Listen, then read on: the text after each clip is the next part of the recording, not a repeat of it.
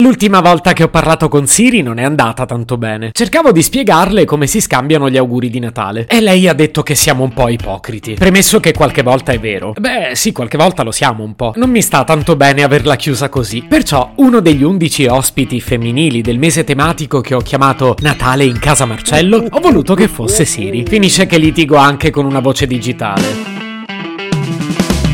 Se potevi cambiarmi il carattere, nascevo Ward. Si chiama Marcello Forcina, dice quello che pensa, pensa poco a quello che dice. Ma quando c'è da sudare, preferisce quattro chiacchiere e un Campari Spritz.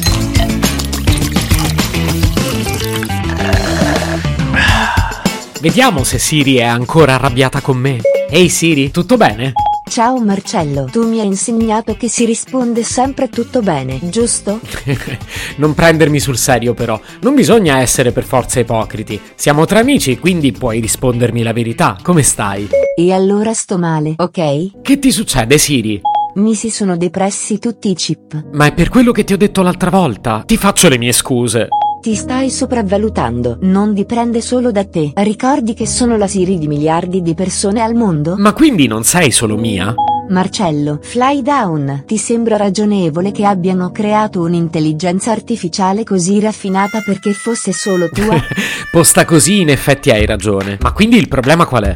È che a Natale, più che nel resto dell'anno, mi faccio il culo a strisce per tutti e non ho ancora capito perché. Sì, ammetto che questo è un periodo un po' pieno di cose per noi. Ti va di raccontarmi cosa succede?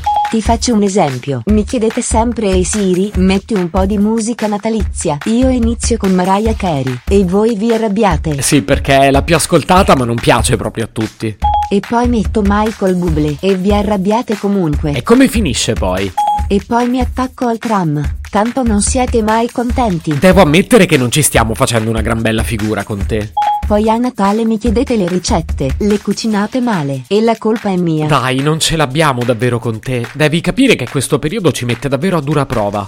Vogliamo parlare di quando mi chiedete la strada per il centro commerciale? Il traffico è impazzito perché fate i regali tutti all'ultimo minuto e voi vi arrabbiate con me. Siri, ma non sarai un po' permalosa? Che cavolo, adesso basta.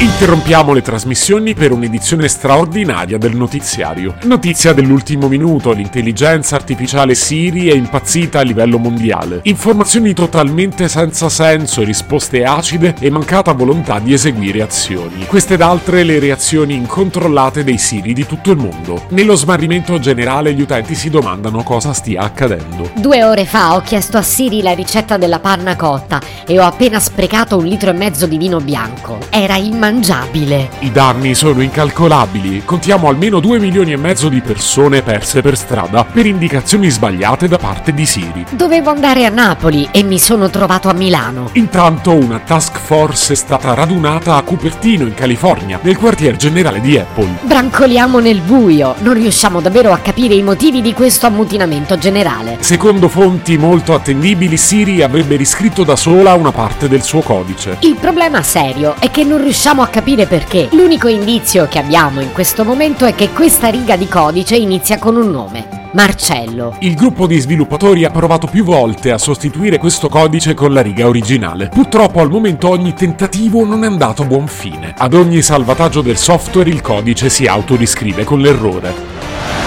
Enigmatica e incomprensibile la risposta che Siri ha dato ai nostri microfoni quando l'abbiamo intervistata. Se potevi cambiarmi il carattere nascevo Alexa.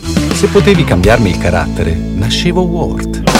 Un podcast inutile, effervescente e tossico, come una pasticca di mentos in una bacinella di Coca Zero. Questa serie è disponibile su Spotify, Apple Podcast, Google Podcast, Spreaker e sulle radio online futuradio.it e radiopretaporte.com. Stelline, recensioni e follow sono molto graditi.